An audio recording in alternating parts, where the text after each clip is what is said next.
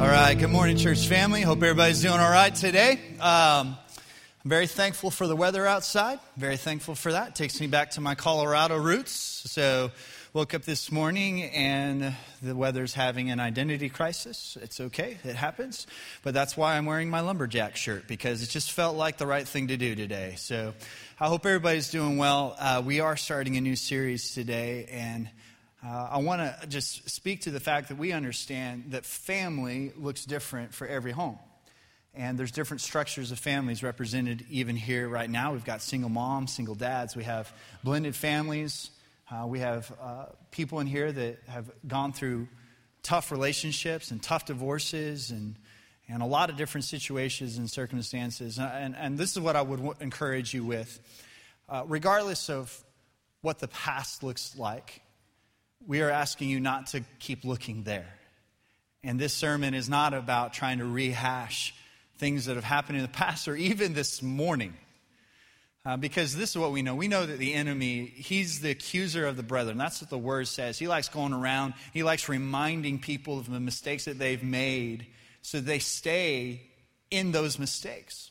They stay in the guilt and the shame and the condemnation of the mistakes that they've made. And so whether, whether it was five years ago, 10 years ago, or 45 minutes ago. Because I know sometimes driving to church, man, it's like World War III breaking out in the car all the way there.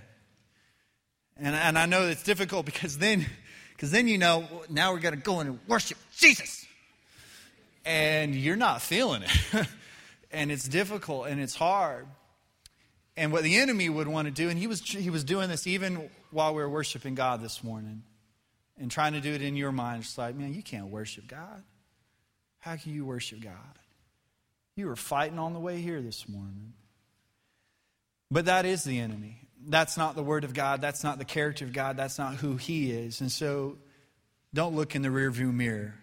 But let's find out what the Word of God says and what God says for who our families, what our homes can look like now. And because of Jesus. Last week we celebrated Easter. And uh, man, I loved everything that God did, the stories that were coming out of it. Man, I got to hear so many, even in between services and in the foyer, and people were letting me know about stuff. It was just amazing. But, but the, whole, the whole thing, we talked about Peter. You know, we talked about how Peter blew it big time, denying Christ, denying him to his face, just, to, just blowing it as a disciple, blowing it as a believer in Christ. So much so that, that they, he couldn't be close to him. He, was, he would stay at a distance. But because of the realness of the cross and because of the realness of God's love and his forgiveness, Jesus or Peter was completely reconciled to Jesus. And not only was he reconciled, but he did amazing things for Jesus. But it was because of this unconditional love that Jesus had, this, this love that he gave in forgiving, because Jesus was not on the cross looking down and looking through the generations at you and me thinking, man, I'm dying for them because they're so good. I'm dying for them, because, man, they've just got it together. No, it was the opposite. He was looking at the very people that were murdering him and saying, Forgive them. And that's the kind of love. That's the kind of love that it takes to have strong homes. And so I want to start by saying right now, if, if you are struggling with unforgiveness in your heart towards somebody in your family for whatever reason, or maybe somebody from your past that was involved in your family, whatever it is. But if you're struggling with this unforgiveness when it comes to the structure of your home and your family, it'll be difficult for you to receive what God has for you. And I would encourage you, even there right now, that you would just ask God, God, give me an open heart to have a heart of forgiveness. Because the only way that you really understand what it looks like to have a home and a family that is after the kingdom of God and according to His will and His word, you have got to walk in a lot of forgiveness. You've got to have that. And so I just want to speak that into you as well. This is covenant relationship. And, and that may not be a familiar term to a lot of you, but when you have a covenant relationship with somebody, it means that even when they make huge mistakes, not because they deserve it, not because you ever have to trust them again, but because of the way that Jesus forgave you, you extend forgiveness to them. And you do everything you can to reconcile relationships and keep things healthy and whole. The Word of God says that true love instinctively desires permanence in people's lives. Real love, true love, desires to be permanent in our lives. It can't be that if we don't extend the kind of love and forgiveness towards other people that Jesus has extended towards us. And I know that all of us have made mistakes in this. I know that I have not always loved in my home the way that I should. I haven't loved my family the way that I should. There have been days when I, I will go that whole day, appointments and counseling and all this kind of stuff. And and, even towards the end of the day, I'll start thinking and realizing, you know, pretty soon I, I'm going to I'm gonna go home. And, and just determining in my own mind, like when I get home, man, I'm going to I'm gonna be fun. and I'm not going to be stressed out and I'm going to be the cool dad, I'm going to be the amazing husband, and I'm going to serve, and I'm going to I'm going to fill the dishwasher or empty it, and I'm going to I'm going to do all this stuff, and my kids are going to have so much fun hanging out with me, and then I will get home, and within 10 minutes, I have ticked every person in the house off. I'm yelled and screamed, everybody's feelings are hurt, people are crying, I'm just throwing stuff, yelling like, I don't care, everybody go to your room. You too, Cody. Like, everybody go to your room. It's everybody.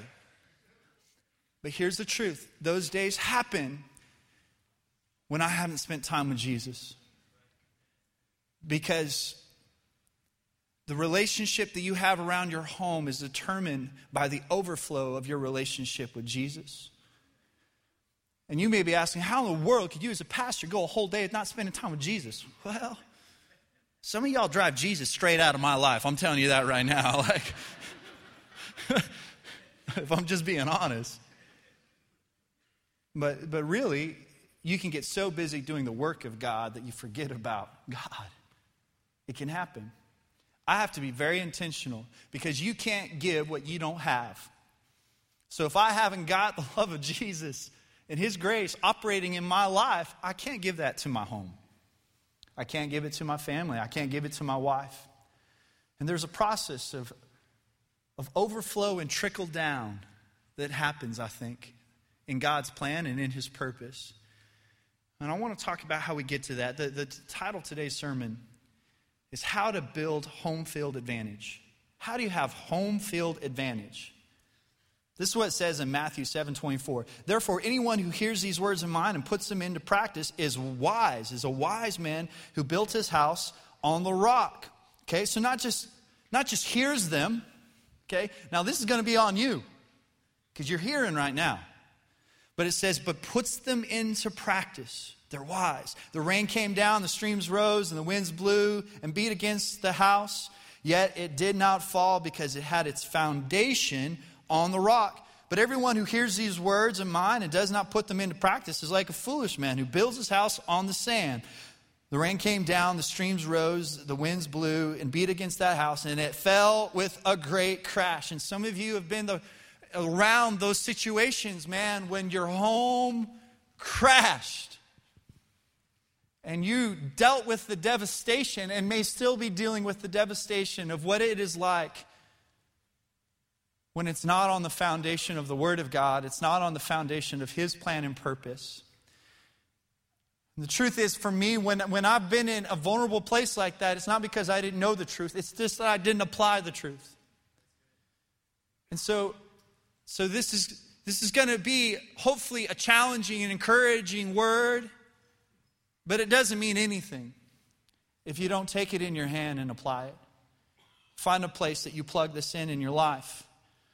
So you got this one guy who's just kind of throwing this thing together without wisdom, just cheap, rushing it, you know? You can usually tell the product if you look close enough. From the outside, though, probably just looks like a normal house, probably looks like a gray house. But here's the thing I don't think that these guys were building houses in completely different pieces of land. I think there's a good chance they were building on a similar piece of land, but there's a major difference. Because the truth is, you can do this. You can build a house on sand. If you've been to Florida, you've seen this. But the key is this you have to dig down through the sand to find rock. You can build it on top of it, but the foundation, the footers, what it is established on, has to be deep enough that it is hitting solid ground. And it's the same in this situation with our lives. The, the, the reality is this especially in the culture we, we live in, we're going to be building around some sand. You know what sand represents? It represents all the things our culture tries to build their life on that doesn't last and it shifts and it moves. So here's the deal it's okay for us to have hobbies and desires, right? But the hobby of our life can't be our foundation. You can, you can love sports, but sports cannot be the foundation of your life because you're going to lose. At some point, you get old. At some point, it just isn't going to sustain you. Okay, so here's the thing have those things around your life. But you have to know at the core of who you are with full confidence my foundation is in none of these things, it is in Christ and Christ alone. That's where my foundation is. It says in Proverbs 14 26, reverence for the Lord gives a man deep strength. His children have a place of refuge and security. It's fear of the Lord as a foundation. That's what gives you that deep strength that no matter what comes at you, you're good. By the way, this is the reason why we have life groups. It's the reason why we have groups like Re Engage. It's why we do premarital counseling. Because at New Life Church, we don't want to just hand out band aids for families and homes. We hand out shovels. And we say, hey, this is not going to be easy. This is going to be hard work. We're going to be there. We're going to walk alongside of you and we're going to dig too. But you've got to be willing to dig through the sand. You got to be willing to dig through the temptation. You got to be willing to dig through the heartache. You got to be willing to dig through the cultural norms. You got to be willing to dig through the peer pressure. You got to be willing to dig through the addictions and all the other things. If you're willing to dig through all that, you're going to find Jesus. And once you build on that, then you will build something that is sustainable, that'll last that'll glorify God that the gates of hell can't prevail against. But it's going to take some work. It's going to take some work. So, what does that work look like? Why do we need home field advantage? Well, we all know. If you're a sports enthusiast, like the NBA playoffs are coming up, right? Every one of those teams, they're fighting so hard right now to try to get home court advantage. Why? Because when you're at your home court, your people are cheering for you. You have your own unique cheers. You know, you got your own locker room. You got your, if, if you're in high school, you got your student section, or in college, you got your student section. Uh, most of the time, a home field advantage, man, it gives you a huge advantage. You, you always feel really strongly that you can win at home when you can't win anywhere else. It's usually the case, except for some local teams maybe around here, but usually, usually, home field advantage, man, you want that. You fight for that. Why can't we have homes that cheer for us, where there's an advantage of being there. There's a place of security. But here's the thing the enemy hates it. He hates it. I just want to tell you, even personally, this morning I've had an off morning.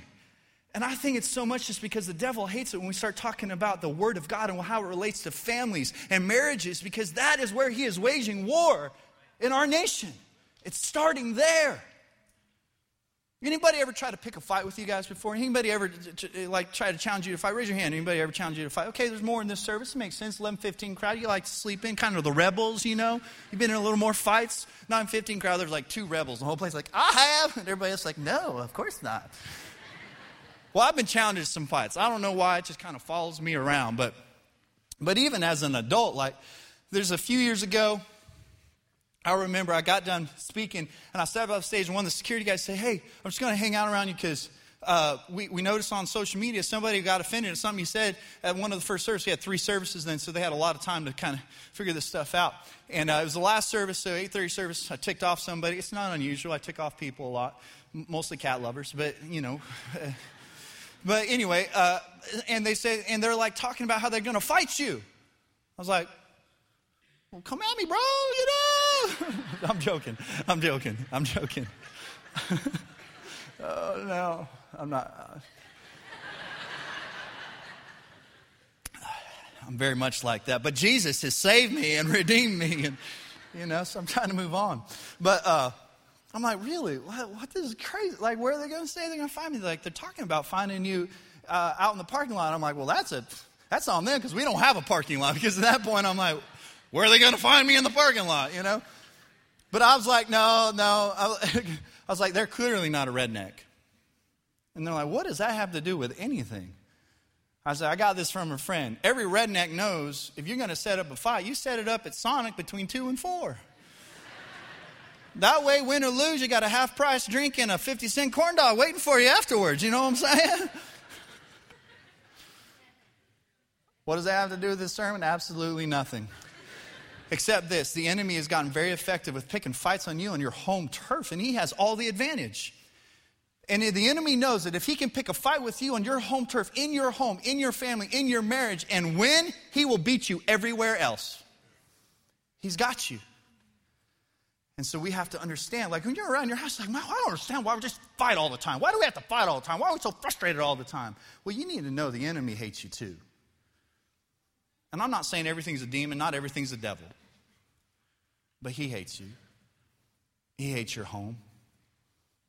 He knows that if you can have a place of security and refuge and a place where you can go and be comforted, encouraged, and supported and exhorted towards your relationship with God, and if you have that and it's stable and it's consistent, then you're going to do a lot of damage against him. So he comes at that. He tries to break that down.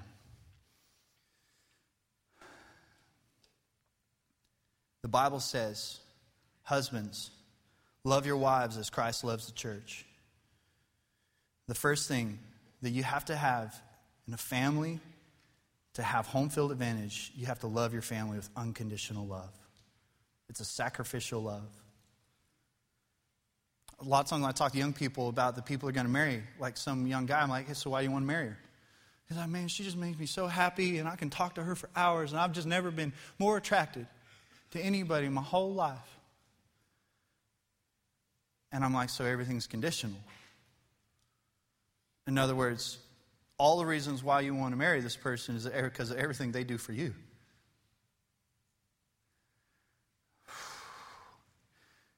Well, then I'll try to steer them away. Or I'll go talk to the person that they, they think they want to marry and be like, you need to get out of this.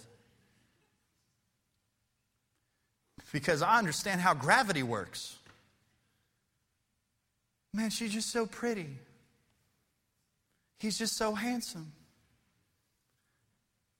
Gravity works. and all the conditions eventually won't be there, they won't work. It says, Do nothing out of self, selfish ambition or vain conceit. Rather, in humility, value others above yourself. Not looking to your own interest, but to the interest of others. In Philippians 2 4. You can learn a lot about a person by what happens to them and through them and out of them when they're in tough situations. Sometimes when I meet young people and they're in the dating phase, they think they're going to marry somebody, I'll be like, you need to go on a missions trip with them. Go on a missions trip with them. And don't go, don't go to like Hong Kong where you're staying in hotels the whole time. Go to like Djibouti, Africa, where you're staying in huts, you know, where you don't have showers, the food's nasty, the schedule's unpredictable. Go hang out with them in those environments and see what you see. Because it'll reveal a lot. It'll reveal a lot. But I will say this nothing reveals more about your character than how you act and treat the people in your home. You don't have to go on a missions trip for something to reveal your character. You just got to look at how you respond to your spouse or how you're responding to your kids. That reveals a ton in who we are. Marriage and family reveals so much about who we are. How does the Lord use it? Well, He puts kids around us that aren't fully matured yet. A lot of times He'll put a parent in our lives that act nothing like what they say that they're training us to be. Sometimes that happens. Typically, God has us marry people who don't meet all the conditions. Do not say amen there unless you want to die. Ephesians 5:25 Husbands love your wives as Christ loved the church and gave himself up for her. That is that is a tough standard. This is what Jesus said, love them as, as I Okay, it would have been so much easier if you would have just been like, "Man, love your wife like Harry loves Sally." You know? Just love your wife like Romeo loves Juliet. You know, uh, love your wife like Edward loved Bella. Uh.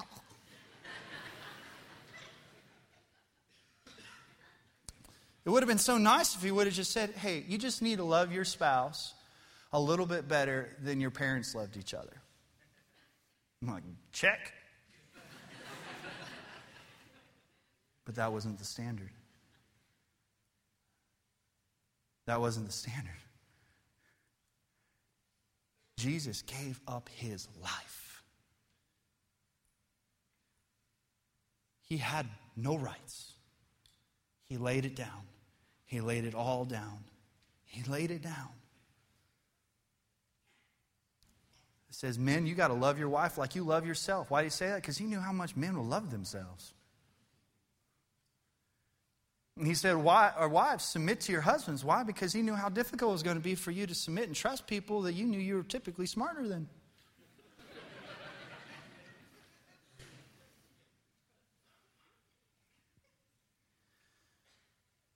to lay down your lives because here's the thing over the years you're going to go through these seasons where you're going to feel like you, you don't know the person you married anymore you're going to look at them like who is this? this like you're married to a stranger. It's going to feel that way at one point or another. And when that comes, there's one or two ways you can go with this.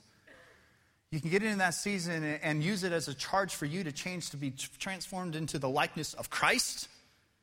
Or you can start justifying, well, maybe I made a mistake. And a lot of people live in this place. Maybe some of you are in this place right now. Most of the time, though, we don't need a better or different spouse, we need to be more like Christ. It was really quiet when I said that. What I have noticed, though, in most marriage issues and most family home issues, but especially around marriage, you're always going to be loving yourself more and more right before you decide to love someone else other than the person you married.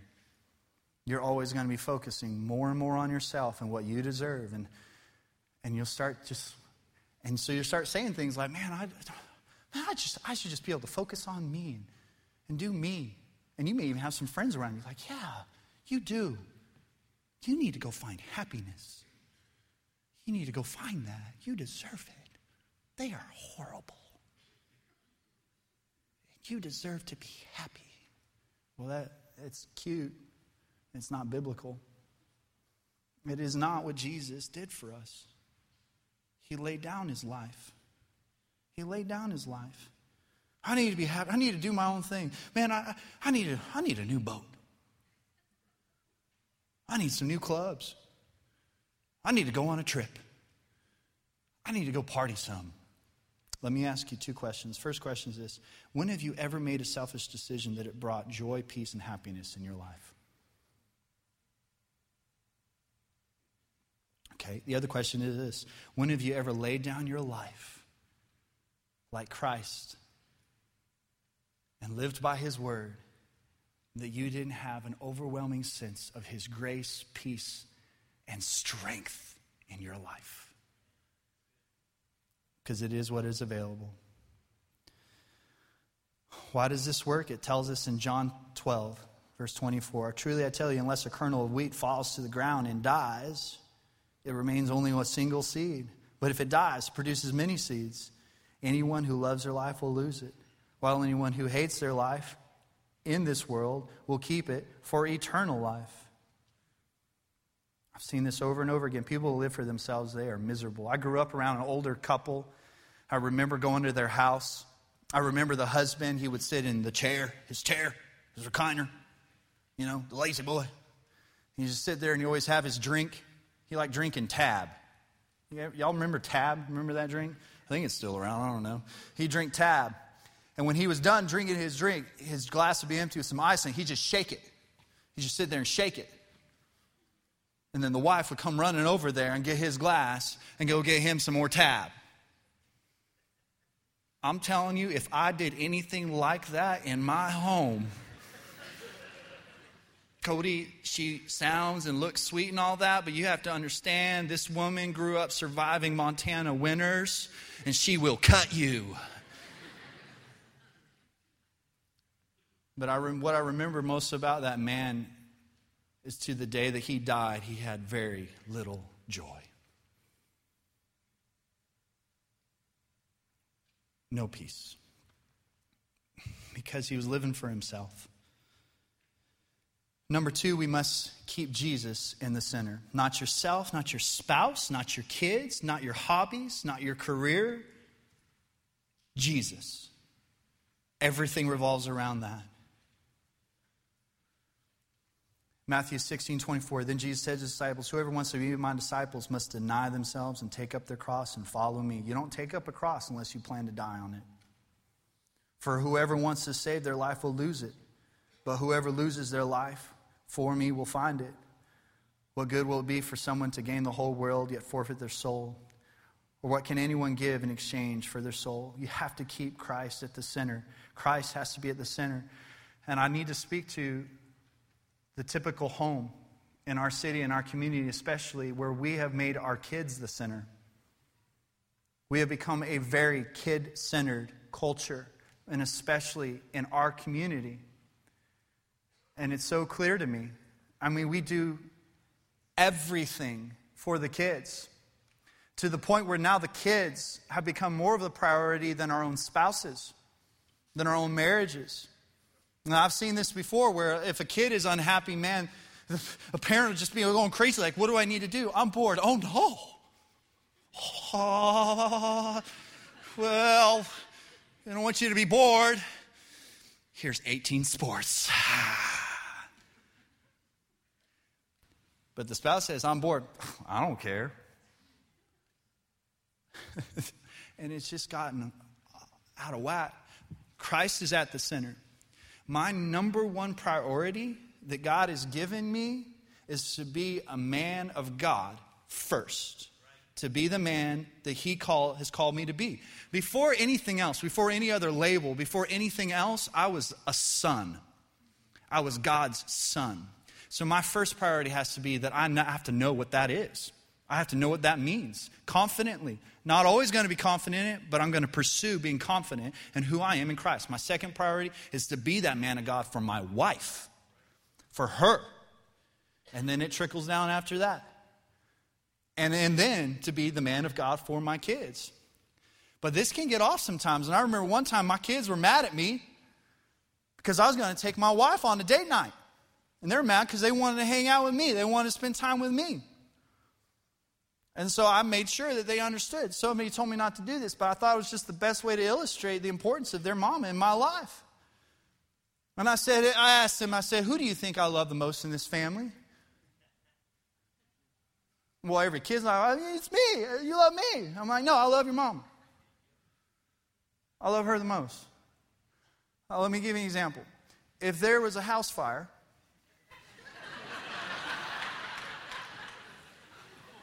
I've already admitted it was a bad idea, okay, but it got the point across. Now, I showed up and our house is on fire, and all y'all were in there. And I go into that house that is on fire. I'm going to get your mama out first. I'm getting her out first. And if I still have time, I'll just get as many of you as I still can, you know? But I'm getting, Mama, they are still messed up to this day. It is so sad watching them with their tiny little raptor arms trying to check the batteries on the smoke detectors.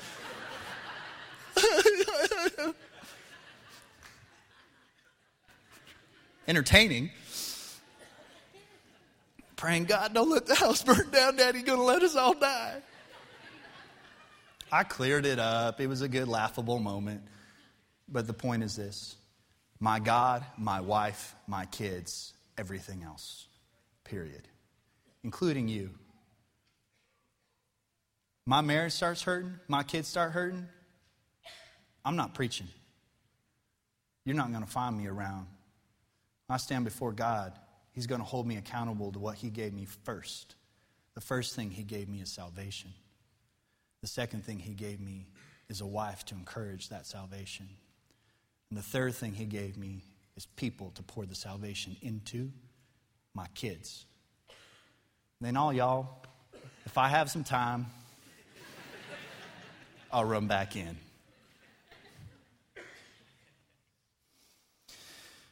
I love how God typically hooks us up with somebody that is the total opposite of us to test unconditional love. It's my only beef with dating sites because dating sites try to survey and ask all these questions so you get the perfect match. They don't get the irony of God. Because the irony of God is no, I'm going to hook them up with somebody. They're going to think maybe initially they have so much in common, then they're going to get married and realize, oh no, well, they don't have anything in common. And then he giggles to himself. mm. Silly little sheep. Number three, stay steady in building on the rock. Stay steady in building on the rock. This is my last scripture, and we'll wrap this up. Joshua was one of the greatest generals that's ever lived. He commanded the Lord's army, the Israelites. Um, he's a stud, man. Just amazing. But he was even a better father. The way he managed his home, he got his priorities straight. He said this in Joshua 24 Now, therefore, fear the Lord and serve him in sincerity and in faithfulness. Put away the gods of your fathers that were beyond the river in Egypt and serve the Lord.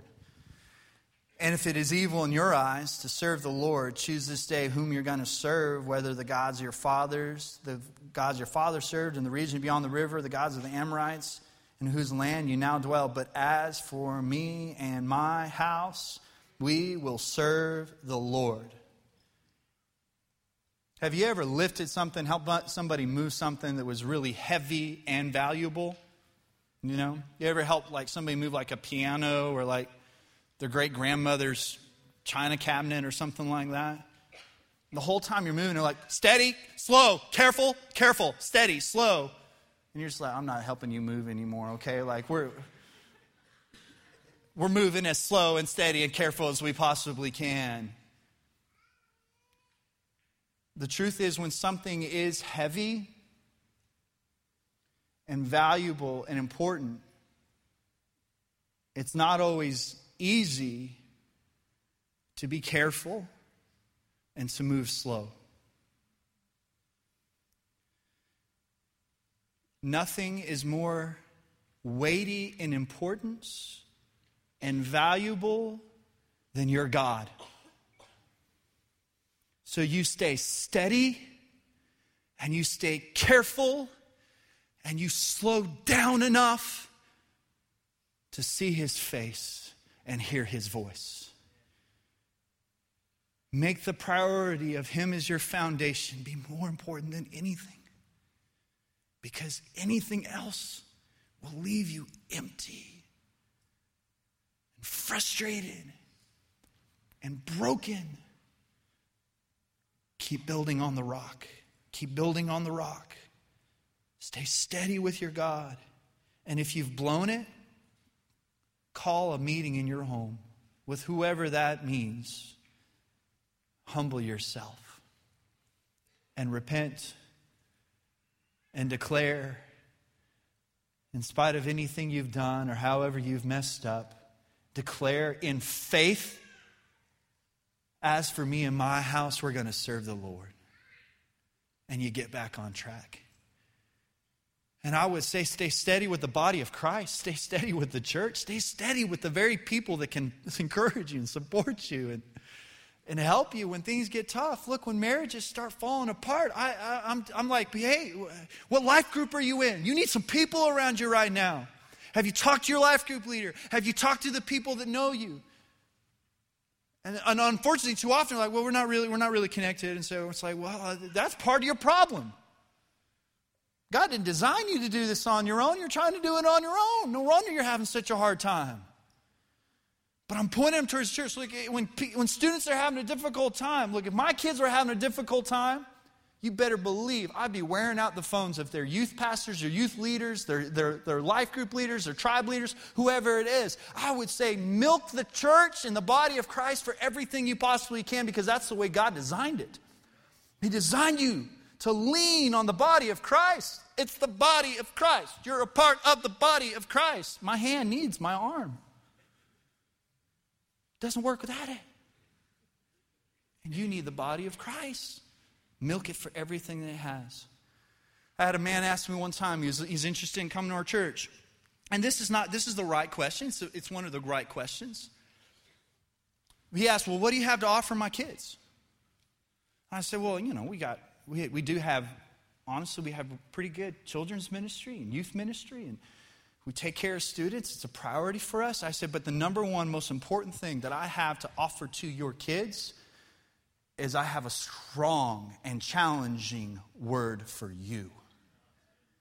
Because the best thing that I can offer to your family is a godly man who leads them. So we'll take care of your students. We're going to take care of your kids. But don't you think for a second you're going to drop them off when they're five, pick them up when they're 18, and they're going to be spiritually mature because we hang out with them two hours a week. No, that is on you, brother. That is on you and sister. And God has equipped you and given you everything that you need to do it and do it well. Grab a hold of that shovel and dig through the sand. Find the rock. Let's build something. Amen. Let's close our eyes, bow our heads. You can't build anything if you don't know where to start. And the fact of the matter is that anybody without relationship with God, without a relationship with Jesus, you, you for the rest of your life, everything's going to be built on sand. It'll be built on sand.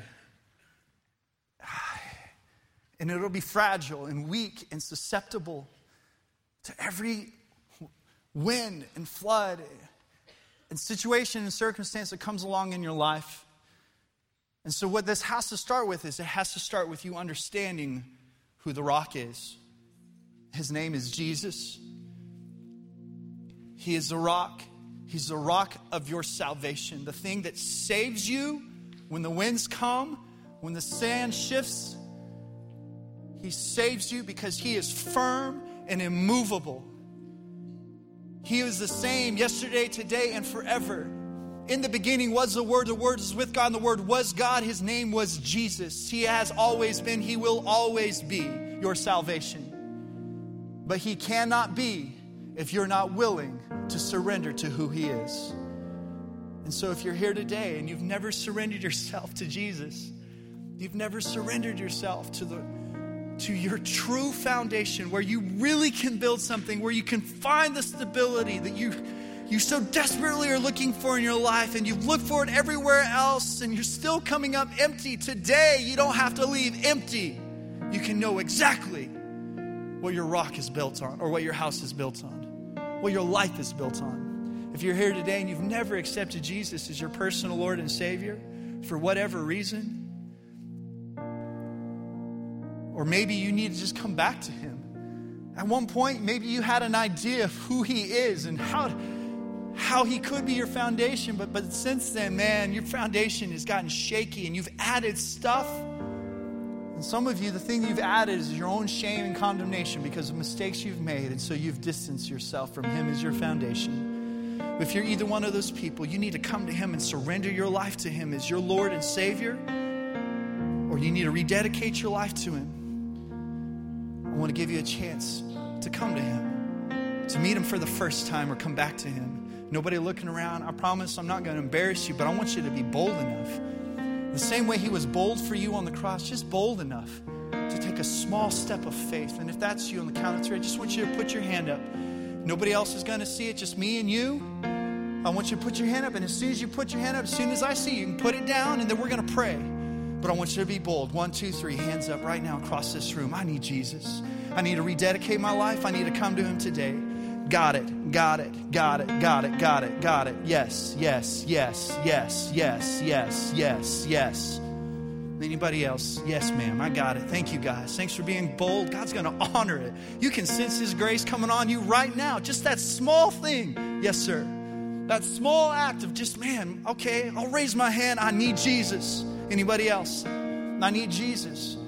Don't pass on it. Yes, ma'am. Don't be, don't, don't, this is not a good time to be prideful or worried about somebody that's sitting around. You're worried about what they're going to think. This is between you and your creator, it's between you and your God. Got you there at the back. So it's the right time, right now, to make the decision. Anybody else? Yes, ma'am. Thank you. Yes, sir. Got it. Anybody else? I need to come to Jesus. I don't have a foundation. My life is in shambles because I don't know Him. Anybody else? Okay. Every person, raise your hand. I want you to know you can make a personal decision right there in your chair, but you need to know that your faith was never meant to be private, it's meant to be public.